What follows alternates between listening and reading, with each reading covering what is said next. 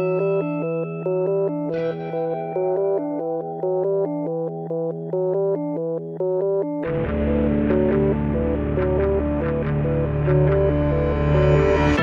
Benvenuti a tutti su Easy Apple, anche questa settimana siamo qui e questa volta con un orario decente per la diretta, infatti sono le 9.40 di sera, anche qualche cosina di più, quindi c'è più speranza che voi siate tra i fortunati ascoltatori che hanno avuto l'opportunità di ascoltarci in diretta. Detto questo, direi di salutare il mio solito co-host Federico che è qui come me.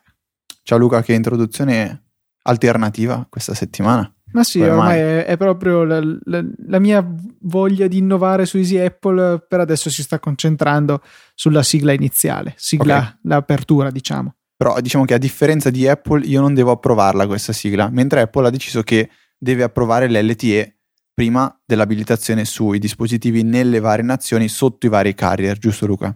Sì, esatto, credo che sia una questione che ci porterà a ritardare di molto il momento in cui potremo utilizzare finalmente la rete LTE che pian pianino sta sviluppandosi anche qui in Italia eh, con i nostri iPhone 5. Infatti, come ha riportato anche John Gruber su The Ring Fireball, eh, sembra che eh,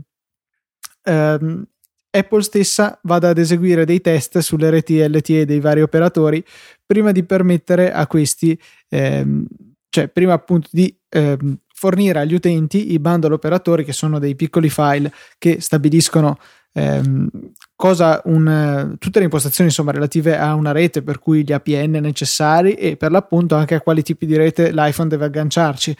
Eh, Apple deve quindi permettere ai nostri iPhone di vedere le reti LTE dei nostri operatori. E Apple esegue questi test in maniera indipendente e quando ritiene che la rete sia all'altezza allora permette tramite questi bundle di eh, connettersi alla rete ultraveloce.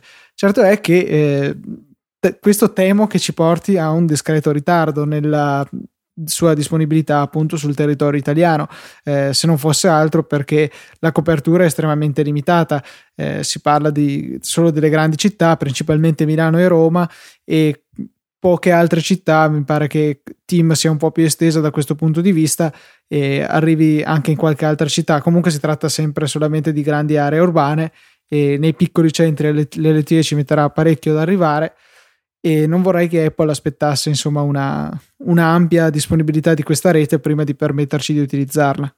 Tu che poi sei super impaziente, oggi mi dicevi che eh, faresti addirittura il jailbreak giusto per provare l'LTE senza previa, pre, previa approvazione di, approvazione di Apple, giusto? Vabbè, sicuramente se... Eh, se uscirà il jailbreak in tempo utile lo farò senz'altro per cercare di modificare manualmente questo bundle e vedere se riesco ad agganciarmi alla, let- alla rete LTE di Team qua a Milano. Ok. Ehm, sempre rimanendo in ambito Apple, è uscito finalmente iTunes 11. Ah, ma tu... perché parliamo anche di altro ogni tanto? No, Beh, sì, so. diciamo così, giusto Quanto per variare. Tocca? Se non sbaglio, anzi, non sbaglio, tu e Maurizio avete dedicato un'intera quasi un'intera puntata di un saggio podcast, se non sbaglio la puntata numero 5, correggimi nel caso. Eh, numero cui... 7? Numero 7, ecco perfetto, sono rimasto indietro addirittura di, di, un bel paio di puntate. Avete parlato approfonditamente di eh, iTunes 11. Io sono andato un attimo a eh, recuperare delle cosettine interessanti che magari possono fare comodo ai nostri ascoltatori. Allora, innanzitutto una cosa contro iTunes. C'è un'estensione per Safari di cui abbiamo parlato ormai decine e decine di puntate pass- fa, eh, passate che si chiama No More iTunes, è un'estensione per Safari che va a bloccare l'apertura automatica di iTunes quando si cliccano link che eh, ci riportano all'iTunes Store, quindi sia di canzoni, applicazioni per Mac o applicazioni per iOS o addirittura anche podcast. Questa estensione ci eh, impedirà o meglio impedirà ad iTunes di aprirsi in automatico e vi farà vedere la pagina dell'iTunes Store online direttamente in Safari. Ci sarà poi un tastino, se non sbaglio in alto a destra, che vi permetterà di aprire manualmente iTunes sulla pagina che state già visualizzando. Quindi può fare molto comodo, io lo tengo, molto, lo tengo sempre installato perché preferisco se- sempre dare eh, un'occhiata rapida prima alla pagina in Safari poi nel caso mi interessi davvero l'apro in iTunes magari per concludere l'acquisto o qualsiasi altra cosa. Quindi No More iTunes è eh, sicuramente interessante. Anche perché suppongo che anche te come me tenga iTunes più o meno sempre in esecuzione in uno spazio, in un desktop separato su iOS X, per cui ti causa un salto di magari di una, diverse scrivanie per passare da Safari ad iTunes e potrebbe non essere piacevole, anche perché poi è necessario fare il pesante viaggio di ritorno a mano. Hai proprio toccato un argomento, eh, l'argomento di cui volevo parlare successivamente, sempre riguardo ad iTunes, cioè che c'è chi come me e te lo tiene sempre aperto in full screen, dedicandogli uno spazio, eh, dedicandogli appunto uno spazio intero di lavoro. Nonostante questo, è comunque possibile tenere eh, aperto sempre il mini player, anche quando si lavora sulle altre schermate. Per fare questo, bisogna fare una sequenza abbastanza particolare, ma, ma niente di, di impossibile. Basta semplicemente disattivare il full screen di iTunes, attivare il mini player successivamente andare a riportare iTunes a tutto schermo. A questo punto avremo iTunes sì, eh, de- in uno spazio dedicato e successivamente il mini player potre- con cui potremo gestire eh, le varie canzoni. Um, un'altra funzione interessante che ha introdotto iTunes che mi piace molto, anche se in realtà è una rivisitazione di iTunes DJ, eh, si chiama Up Next. Ecco, um, esiste un modo o meglio, esistono due modi molto rapidi per aggiungere una canzone ad uh, Up Next che magari non tutti conoscete. La prima è quella di tenere premuto Option e comparirà un più da parte alle canzoni sulla sinistra. Ecco, questo più ovviamente se cliccato andrà ad aggiungere ad Up, ne- ad up Next eh, la canzone desiderata. L'altra funzionalità invece è quella di tenere premuta, eh, di, di, cliccare eh, su una canzone, trascinarla nella parte alta di iTunes dove si vede l'artwork, quindi la copertina della canzone in esecuzione. Questo andrà ad aggiungere, anche questa funzione aggiungerà la canzone eh, che state trascinando da Up Next. E ehm, sempre fa- così facendo, sulla parte destra dello schermo comparirà una, entrerà una slide con le vostre playlist e potrete semplicemente eh, andarla ad aggiungere lì. E quindi sono queste piccolezze che secondo me però hanno portato Uh, Sicuramente delle... una ventata di novità perché l'interfaccia di iTunes non si era evoluta più di tanto ultimamente. Eh, invece, con questa versione 11, esteticamente si è visto un, un cambio abbastanza radicale. Insomma, eh, credo che la cosa più evidente sia la scomparsa della barra laterale che accompagnava questo player fin proprio dalla primissima versione. E proprio a questo proposito, volevo segnalarvi un articolo di Ars Technica che trovate nelle note della puntata che ripercorre tutta la storia di iTunes nei secoli dei secoli, insomma, proprio fin dalla versione eh, 1.0 rilasciata a gennaio 2001, quindi insomma 11 anni fa abbondanti, quasi 12. Si tratta veramente di un software secolare in, dal punto di vista delle età informatiche e che tutto sommato ha visto un aggiornamento molto incrementale della sua interfaccia.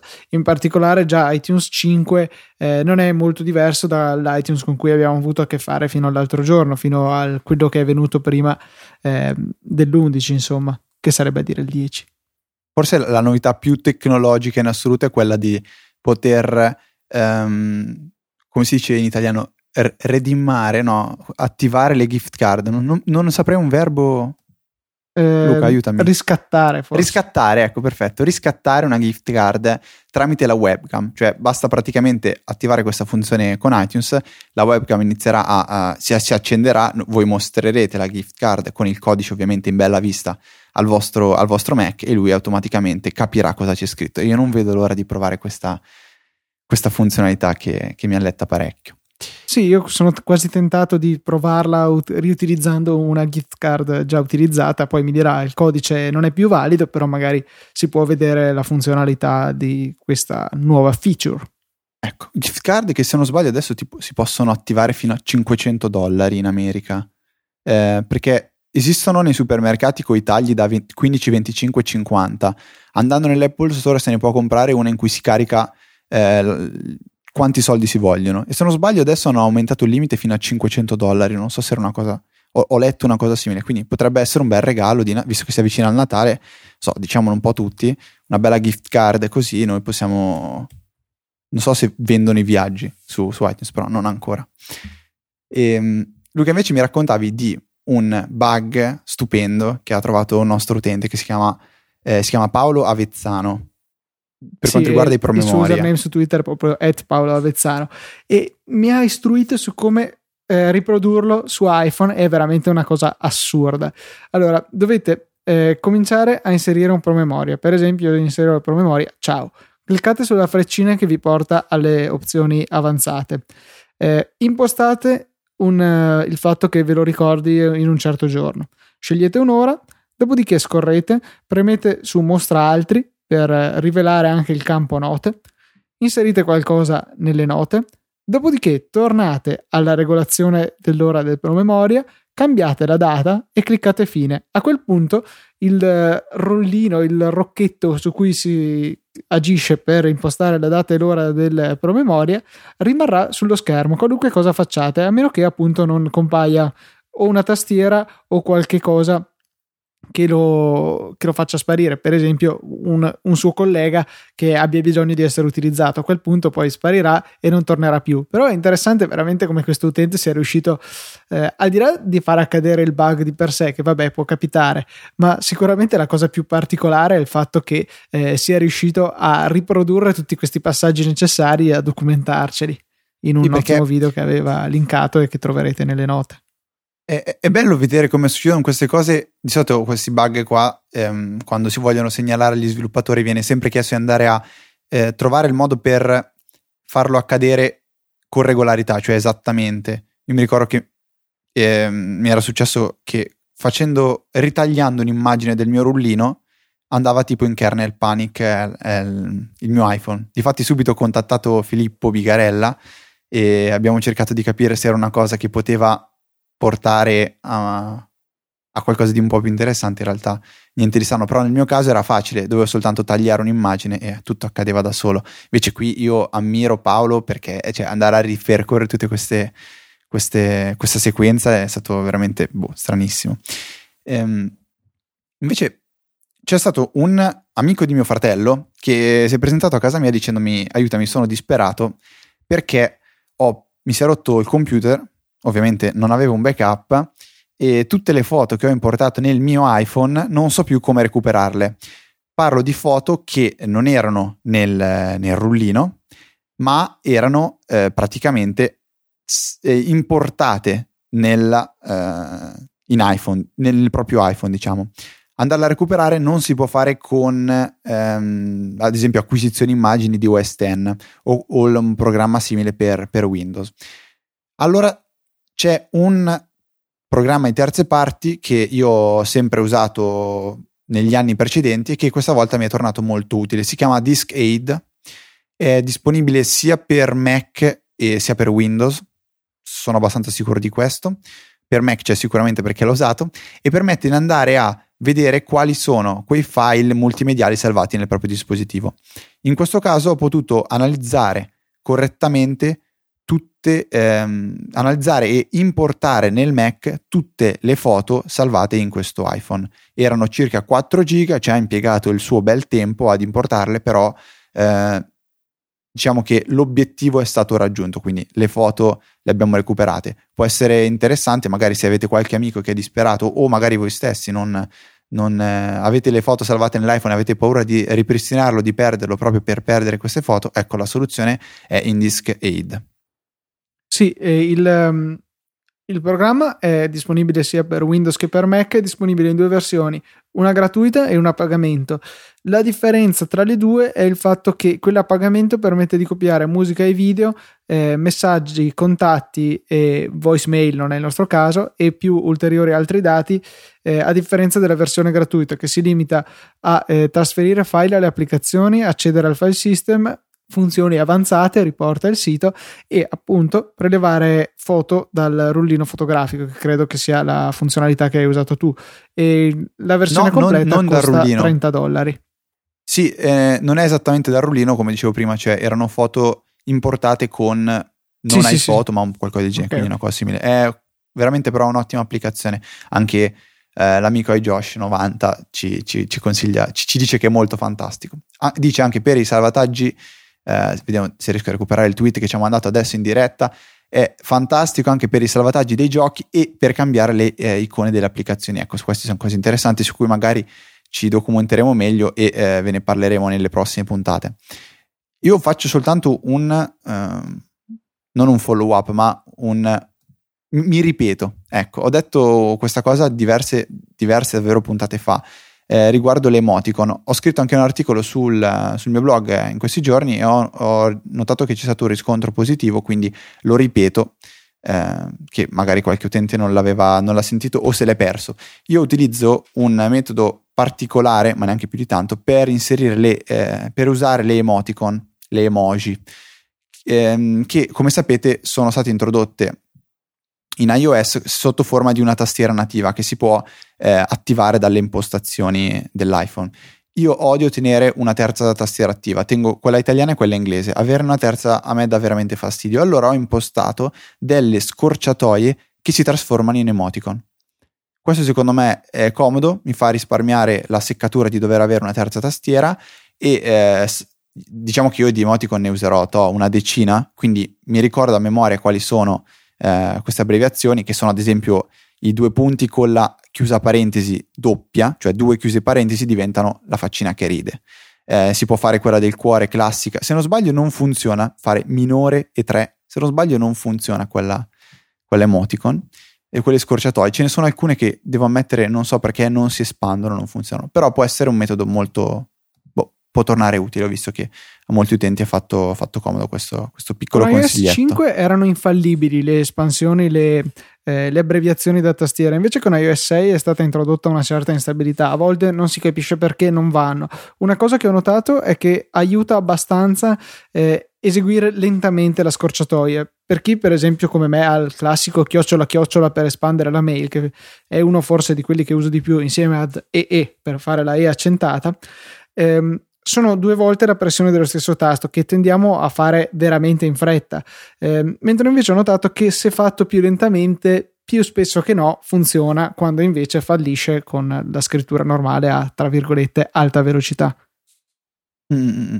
Sì, eh, anche a me a volte faccio e, e, e, si blocca, cancello una e la riscrivo e inizia a funzionare. Comunque già con iOS 5 iOS cos'è? 6, siamo al 6, sì. 6.0.1 funziona già molto meglio del 6.0 e stop. Eh. Non so se sei d'accordo con me, Luca. Sì, abbastanza. È migliorato, però, ripeto, siamo ancora distanti dall'affidabilità che aveva con iOS 5. E mi sembra, cioè, mi dà fastidio questo, questa regressione, ecco. Ragazzi, è uscito finalmente Fantastical per iOS. Fantastical è eh, un'applicazione che per me, che era già affermatissima, permetteva di eh, creare un'icona, o meglio, l'applicazione in sé è un'icona che si va a posizionare nella menu bar e permette di eh, visualizzare gli eventi e promemoria del calendario in modo molto semplice, anche tramite una shortcut che è CTRL e barra spaziatrice. Mi fa schifo dire barra spaziatrice, però non saprei Spazio. come dire. Spazio. Ehm, vabbè. Mi cadi su queste cose banali. Sì, che non so, da piccolo ho sempre detto, leggevo nei videogiochi barra spaziatrice. E allora non so che videogiochi giocavo, però e ehm, qual è il, il, punto forte di Fantastica? È, la, è che permette di eh, inserire, come l'abbiamo detto miliardi di volte, ma non ci stancheremo mai di, di, ripeterlo, o meglio, io non mi stancherò mai, permette di inserire degli nuovi appuntamenti nel proprio calendario tramite una sintassi molto più eh, umana. Quindi si scrive dire, stasera dobbiamo registrare Easy Apple, scrivo eh, una, nel campo che compare, scrivo stasera registrazione Easy Apple, eh, ora bla bla bla, eccetera, eccetera, e lui in, automatic- in automatico va a capire qual è l'orario, qual è il luogo, qual è l'evento e crea il mio eh, evento in, nel calendario. L'applicazione per iOS è eh, secondo me importante perché fa la stessa funzione, cioè permette di inserire eh, nuovi eventi, creare nuovi eventi nel calendario, se- sempre tramite questa sintassi e funziona benissimo. Eh, è molto bella anche l'applicazione in sé a livello del, di, di, calendario. Ha due viste, una eh, che eh, non ricordo il nome specifico, però permette di vedere il giorno attuale, due giorni avanti e due giorni indietro. Nella parte alta vedrete i giorni e eh, nella parte predominante dello schermo centro e centro-basso vedrete l'elenco degli impegni che ci sono in questi giorni. Eh, facendo scorrere il dito dall'alto verso il basso, passerete invece a una vista mensile. Allora, queste secondo me sono interessanti, ma non sono il punto forte di Fantastical. Secondo me la vista settimanale dell'applicazione nativa è comunque quella che, che preferisco usare. Mi piace Fantastical per poter inserire gli eh, impegni in questo modo che boh, mi alletta un parecchio. Poi eh, diciamo che utilizzando anche Launch Center Pro il tutto diventa facilissimo perché, o meglio, diventa ancora più rapido. Si crea una, una, un'azione che apre Fantastical e ci porta direttamente alla schermata che permette di creare un nuovo evento. Come sempre io promotore di Launch Center Pro. Ehm, per chi invece non si vergogna, aggiungo alle note dello show eh, un articolo dove vengono eh, spiegati i comandi principali per poter interagire con il calendario tramite Siri. C'è chi tuttora si sente un pochettino ridicolo ad usare Siri in pubblico, non ha assolutamente eh, nessuna colpa di, di, di, sentirsi in questo modo, però ad esempio quando si hanno gli auricolari e si sta guidando può essere molto utile. Si possono creare, cancellare eventi, cambiarli, chiedere quali ci sono, comunque trovate tutto eh, nel, nel link delle show notes. Um, Luke, invece è il momento di parlare un pochettino di Gmail. Tu sì. dovresti aver provato un'applicazione in questa settimana esatto. che si chiama esatto. Backup Gmail, sviluppata da dei ragazzi italiani. Adesso io so il, il ragazzo con cui ho parlato, non so se è un team. Eh, comunque, eh, Backup Gmail è un'applicazione veramente semplice che si piazza nella vostra menu bar, è un'applicazione per Mac, costa solo 1,79 euro, per cui una, quella, una fascia di prezzo insomma da acquisto ad occhi chiusi, ehm, che fa una sola cosa, vi permette, come il nome suggerisce, di eseguire un backup completo della, della vostra eh, posta su Gmail.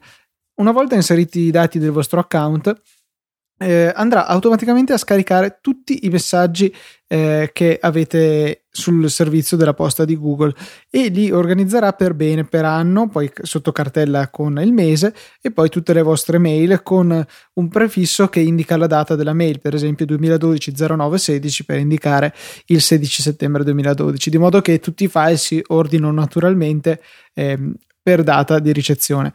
Le mail vengono salvate nel formato standard EML che viene gestito perfettamente da Quick Look, quindi basterà premere lo spazio o la barra spaziatrice per eh, mostrare un'anteprima della vostra mail.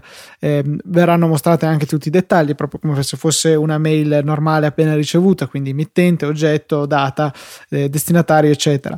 Eh, I messaggi poi, se aperti nella loro interezza, vengono eh, aperti da mail, che nel mio caso è l'applicazione predefinita, quella di Apple standard, è possibile fare tutto quello che facciamo normalmente con un messaggio, quindi inoltrarlo, eh, rispondere al messaggio e volendo anche cestinarlo, ma a questo punto avremmo eh, vanificato la funzionalità di questa applicazione. Applicazione che dispone della possibilità di eseguire dei backup automatizzati, per cui una volta che essa è in esecuzione può eseguire ogni ora il backup della vostra posta. Se siete paranoici e avete paura che Google una volta o l'altra perda le vostre mail, cosa che in effetti può accadere, è già successo seppure su scala abbastanza limitata, questa applicazione potrebbe essere ottima se poi magari la abbinate a un bel backup regolare del vostro backup tramite Time Machine o magari se fate il backup su Dropbox avete anche quel livello di ridondanza, sicuramente potrebbe essere una soluzione interessante.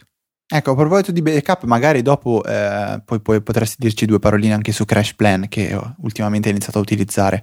E nel frattempo, qui ti, ti lascio magari preparare queste, queste, due cose, io volevo un attimo parlare di Gmail 2, che è uscita la versione 2 di Gmail per iOS, applicazione eh, sviluppata da Google, quindi applicazione ufficiale di Gmail, che ha avuto un, un massiccio restyling e ha introdotto eh, una funzione fondamentale, ad esempio quella della multiutenza, anche se attualmente non è ancora possibile avere eh, diciamo la casella degli account riuniti, cosa che eh, mi lo dicevo oggi con Luca, anzi era Luca che lo, che lo faceva notare a me, eh, rende secondo me attualmente inutilizzabile questa applicazione. Cioè io personalmente, Federico Travaini e Luca Zorzi, non riusciremo a utilizzare un client di posta che non ha una casella unificata. Lasciando eh, da parte questa questione, Secondo me a livello di, di grafica l'applicazione è bella e brutta, cioè ci sono degli aspetti molto belli, ad esempio apprezzo moltissimo la scelta di Helvetica New Light come, come font, anche se come afferma John Gruber eh, si renderizza molto molto male sull'iPad mini, proprio a causa della bassa risoluzione, non bassa risoluzione, ma bassa densità di pixel. E posso confermarlo, ho provato a guardarlo anche sull'iPad mini e non, non, non mi piace. Vabbè, eh, aggiunge Gruber, eh, è simpatico, dice che l'uso di Arial per alcuni elementi è semplicemente non scusabile, ma non sorprendente. E, e qui mi viene da aggiungere una piccola cosa, cioè è stato acquisito da, da parte di eh, Google il team di Sparrow. Sparrow tuttavia è comunque ancora sotto un, uno sviluppo molto molto lento, cioè ogni tanto c'è qualche bug fix, niente di particolare, niente di stravolgente. Le, le notifiche push dubito che mai le vedremo su questa applicazione. Ci sarebbe proprio e... l'unica cosa che le manca, cioè poi ecco eh, altre grosse mancanze non ne ha, però veramente non avere le notifiche per le nuove mail è abbastanza frustrante. Attualmente, da quando è stata aggiornata per iPhone 5, la sto riutilizzando, eh, mi piace molto, mi piace la gestione delle etichette, ha molte caratteristiche che mi piacciono, eh, però eh, il fatto che ogni volta che arriva una nuova mail mi arriva il normale pop-up di iOS va a finire che due mail su tre le leggo comunque nel, eh, nel client integrato nell'iPhone. Ecco, ma la cosa sorprendente comunque Luca è che da quello che è stato, eh, si, è diffuso, si è diffusa questa voce su Twitter che sembra proprio essere eh, confermata, che il team di Sparrow non ha avuto niente a che vedere con questa versione di, eh, di Gmail. Quindi è una, una, una, scelta abbastanza particolare se eh, è davvero veritiera, diciamo. Ehm, nel momento in cui secondo me però si va ad aprire una, un'email e si va a leggerla, lì crolla completamente questa interfaccia carina di Gmail. Cioè rimane comunque un'applicazione che si basa tantissimo ancora su HTML, non va a eh, pescare i dati da, da, diciamo, dal servizio di Gmail per poi rielaborarli eh, come, come fanno gli altri client di posta, ma secondo me e secondo anche altra gente su Twitter faccio un nome eh, su tutti che è CH Pound, che è noto sviluppatore nell'ambito di, di Cydia, che ha detto che è, stato, cioè, è una, un'applicazione che fa ancora massiccio uso dell'HTML.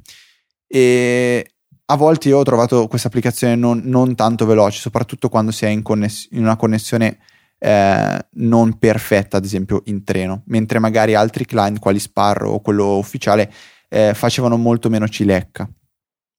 Detto questo, io ritengo che, soprattutto per il problema della mancanza della casella riunificata è un'applicazione che devo, devo lasciare da parte. In compenso però le notifiche push che sono estremamente veloci, solamente Vero. la configurazione degli account Gmail come Exchange eh, permette di avere una rapidità paragonabile nella ricezione delle notifiche.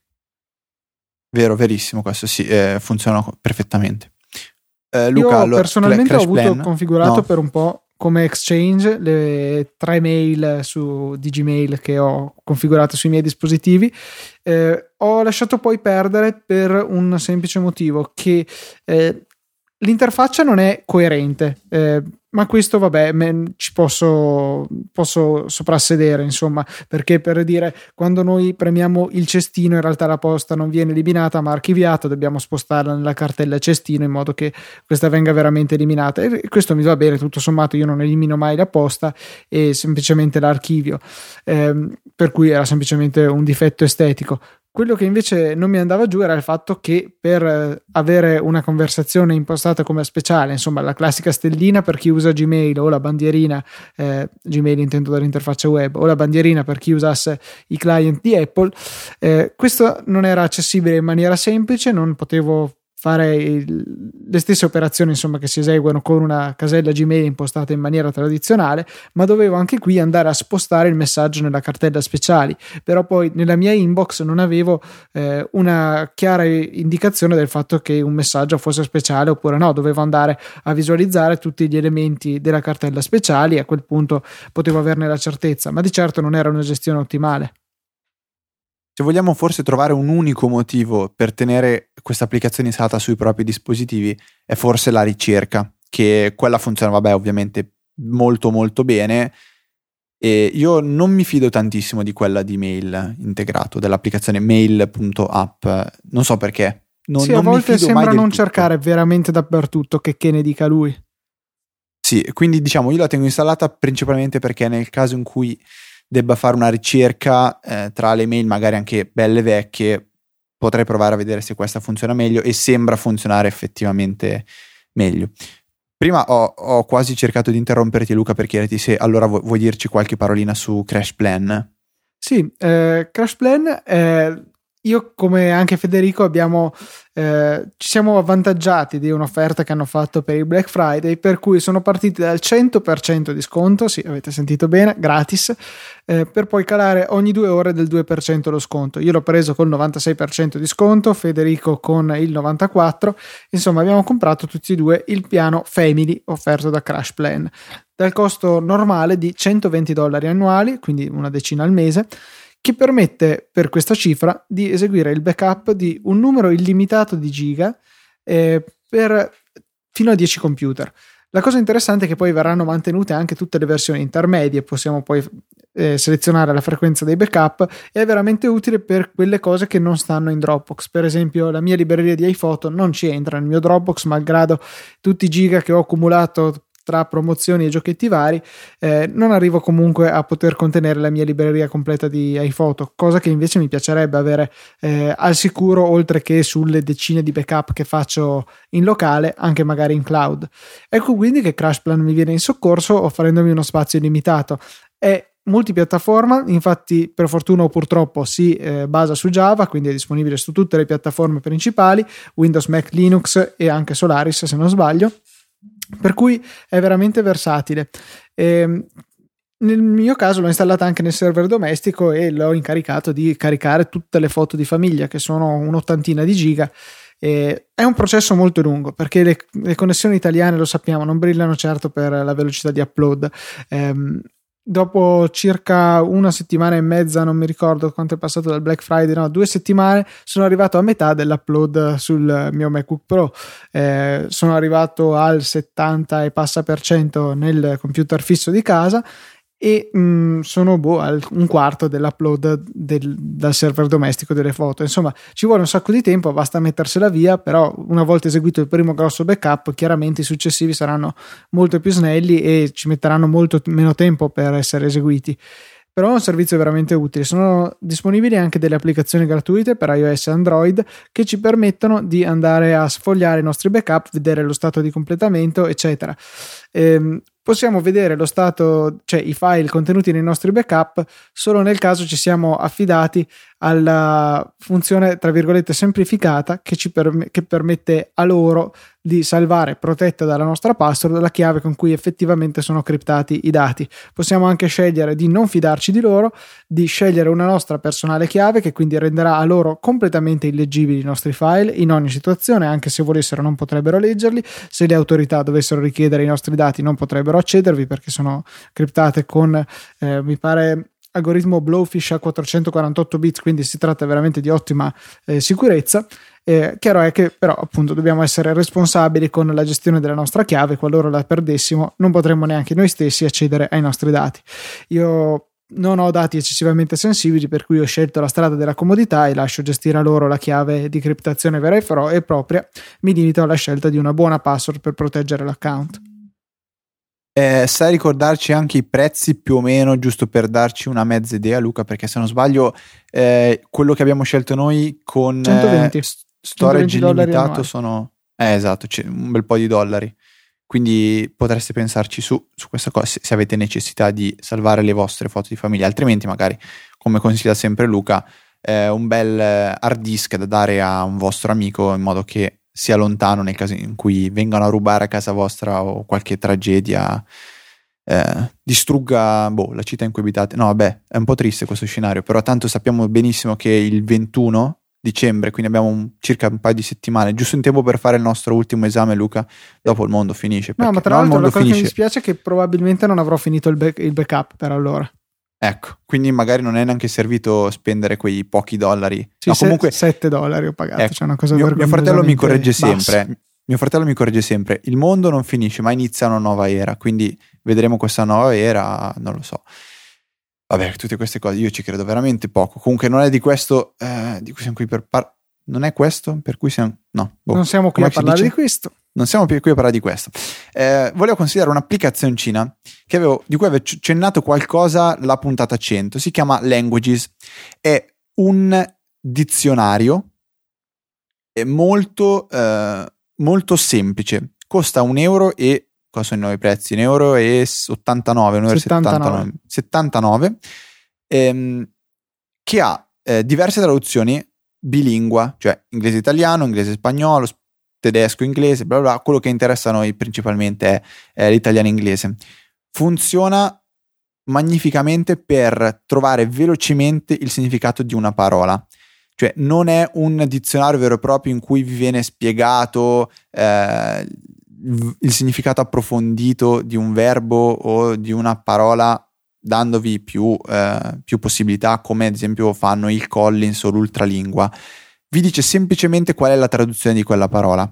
Funziona bene per, secondo me, due cose principalmente. La prima è che è velocissima da usare, cioè facendo slide, uno slide verso destra eh, vi verrete portati in una situazione in cui siete già pronti con la tastiera a scrivere ciò che volete cercare. Seconda cosa fondamentale, non dovete scegliere per forza se cercare dall'italiano all'inglese o dall'inglese all'italiano. Cosa che a me eh, dà fastidio quando uso ad esempio l'ultralingua, cioè magari inizio a cercare e poi mi rendo conto che in realtà sto cercando dall'italiano all'inglese, allora devo cambiare, poi riscrivere la parola, eh, è una cosa abbastanza fastidiosa. L'applicazione è molto economica e ha guadagnato un posto nella mia home screen perché magari ehm, c'è qualcosina che dici, cioè, voglio sapere che cosa significa o no, non so il significato di una parola in inglese o dico vorrei dire questo in inglese eh, ma non so come dirlo, posso trovare velocemente due o tre parole. E ehm, affiancata a questa c'è un'altra applicazione che però è non praticamente più sviluppata, semplicemente perché in realtà di sviluppo non ne, non ne necessita.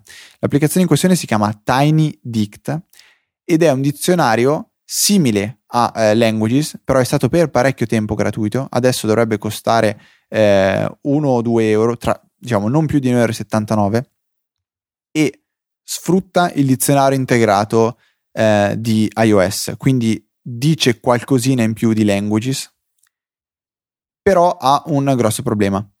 Funziona solo se avete la tastiera americana o comunque inglese abilitata. Eh, quindi diciamo che eh, è un bug che lo sviluppatore non ha mai deciso, deciso, di correggere. Io l'ho contattato per parecchio tempo, ci siamo scambiati diverse email in cui gli facevo capire che il problema era quello, andava risolto.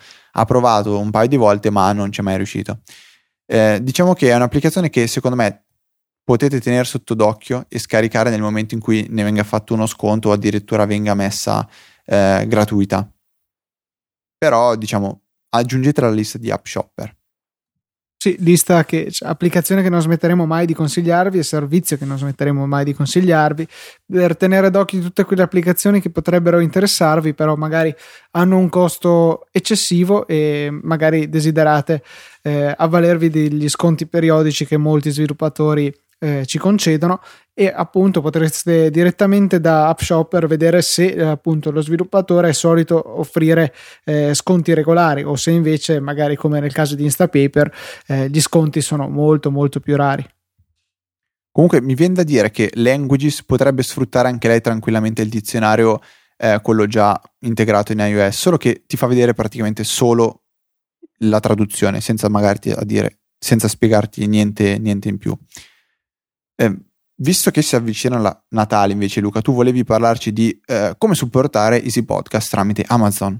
Sì, ehm, un solito, uno dei soliti metodi che ci piacciono tanto perché a voi non costano niente. Molti di voi probabilmente andranno a rivolgersi ad Amazon per acquistare almeno i regali tecnologici eh, da mettere sotto l'albero per amici e parenti. Ecco quindi che potrebbe essere un ottimo sistema per darci una mano con le spese eh, continue per eh, banda, server e tutto quanto e magari anche per poi migliorare le nostre infrastrutture, migliorare microfoni eccetera eccetera per offrirvi un prodotto sempre migliore eh, vi basterà semplicemente cominciare a, la vostra se- sessione di acquisti partendo dal link che trovate sul nostro sito su easypodcast.it in maniera estremamente semplice nella barra superiore eh, dove avete sempre cliccato per raggiungere le donazioni, cioè su supportaci, se mettete il mouse sopra, ora vi viene un, uh, un, piccolo menu dove potete scegliere tra donazioni e fai acquisti su Amazon. Cliccando su fai acquisti su Amazon, indovinate un po', finirete sul noto sito di acquisti online e potrete quindi eh, taggare la vostra sessione di acquisti come eh, riferita ad Easy Podcast, un po' come con le applicazioni che potete scaricare dall'App Store con i nostri link sponsorizzati. Tutto quello che acquisterete verrà eh, conteggiato e una percentuale di questo, attorno al 5%, arriverà a supporto di Easy Podcast. Quindi se dovete acquistare una casa, una macchina su Amazon, ci farebbe eh, molto sì. piacere perché potrebbe arrivarci un bel gruzzoletto. Sicuramente questo, Luca. Ringraziamo ancora una volta tutti coloro che ci supportano con le donazioni e con i loro acquisti sull'App Store. Stavo pensando anche io di cambiare macchina. Su Amazon vendevano quella della, della Chicco. Della Pec Perego. No, io prendo esatto. la Pec Perego perché ha più spinta ai bassi regimi. Eh, volevo chiederti, ma diesel la prendi? Perché eh, leggevo no, degli ibrida, ultimi... ibrida. Ecco, ibride sentivo che le ultime spingono un casino. e no, vabbè, dai, parte gli scherzi. Vuoi la notizia scioccante? Tiny Dict è stata risposta, eh, rimossa dall'App Store. Quindi adesso ero lì che cercavo il link e leggo, non c'è più nell'App Store. Quindi niente, basta. Tiny Dict non potete neanche aggiungerla su, su App Shopper. Eh, volevo aggiungere un'ultima cosa veloce che, ahimè, non mi ricordo. Per una volta sì, Luca, no, sono io a non ricordarmi se ho eh, detto una cosa o no. Provaci, Siri, vediamo, ti, ti avvertirò in caso. Allora, io a te l'ho già detta, io a te l'ho già detto di sicuro. Eh, Siri ha una limitazione che ho trovato alquanto bizzarra, cioè non è possibile impostare una sveglia per dopodomani, cioè da dopodomani in poi non si possono più impostare sveglie. Possono essere impostate infatti per il giorno corrente, il giorno successivo e non più. Se provate a chiedere a Siri, ad esempio, eh, ricorda, no, svegliami o imposta una sveglia per lunedì, visto che oggi ipoteticamente è venerdì, Impostato, imposta una sveglia per lunedì alle 7 di mattina, Siri vi risponderà, mi spiace maestro Federico o chiunque tu sia, non posso impostare una sveglia per quel giorno, vuoi che metto un promemoria? Questa è la limitazione di Siri, cioè non può mettere sveglie eh, date così lontane, ma è, vi proporrà di mettere un promemoria. Io sì, promemoria se non. Se avete sonno leggero potreste, potrebbe bastarvi il bip dei promemoria per svegliarvi. Sì, que- una, una, cosa che non capisco. E ovviamente non funzionano neanche le sveglie ricorsive. Cioè io ho detto svegliami tutti i giorni alle 7 e lei mi dice, boh, vuoi che cerco su internet qualcosa di simile? No. Eh, Luca ci hanno fatto una domanda su Twitter. Eh, sì. Vale solo per Amazon.it o anche gli altri? No, eh, questo vale solo per Amazon.it, ma abbiamo anche un eh, link per Amazon.com che aggiungeremo eh, in fondo alla pagina che raggiungete cliccando su supportaci che è quella precedente relativa solamente alle donazioni. In fondo abbiamo aggiunto la sezione Amazon e al più presto aggiungeremo anche amazon.com gli altri eh, in particolare De e quello inglese non credo che valga la pena per noi di eh, creare un, un, account anche lì perché comunque ci sono dei minimi necessari di commissione prima di poter incassare i soldi eh, per cui potremmo non riuscire mai a incassarli ecco. beh diciamo che voi concentratevi su quello italiano che è con la vostra a, a, quello a portata di, di così click. ci pagate un bel po' di IVA insomma mm. eh, in conclusione Vai, a vai. proposito di IVA, riguardo a Keyboard Maestro, interessante il fatto che se ci si mette negli Stati Uniti non, non si paga l'IVA, cioè basta mettere l'indirizzo di un albergo sì, qualsiasi. Ecco, cioè, Strano d- che non vada a controllare, eh, oggi abbiamo fatto questo test, non va a controllare l'ente statale della carta di credito. Ecco, detta velocemente, no, non va fatto, non bisogna farlo, però eh, acquistando Keyboard Maestro o se non sbaglio anche eh, Launchbar, Launchbar eh, che è un altro software del genere. Quando si vanno a acquistare so- alcuni di questi software, vi verrà commissionata anche l'IVA, come penso sia giusto. Eh, se però voi dite che non siete eh, residenti in Italia ma vivete in America e mettete l'indirizzo di un qualsiasi hotel americano, non pagherete l'IVA. E quindi, ad esempio, se si parla di, eh, di non so, 100 dollari, sono 20 dollari che vi risparmiate non è poco. Non va fatto, però quindi voi non dovete farlo. Luna, così vogliamo segnalare questo bug, ecco, mettiamola così. Sì, sarebbe molto più logico controllare la carta di credito, quella c'è poco da fingere, insomma. Eh, assolutamente. Comunque, ecco, per ehm, metterò il link di Amazon anche nelle, eh, nelle show notes. E io, Luca, ho esaurito i miei argomenti. Non so tu come, come messo, c'è qualcosina che vuoi aggiungere o... No, direi che abbiamo detto tutto, ci siamo detti tutto per Vai, citare gra- Fabrizio. Mi, mi- mi fai un favore? Me lo dici una volta alla, alla Ben Brooks? Ehm, aspetta, cos'è che dice? Ci faccio così attenzione che in questo momento non. Dai, no, non adesso so Luca ci, ci pensi. Ah, we could call this a show.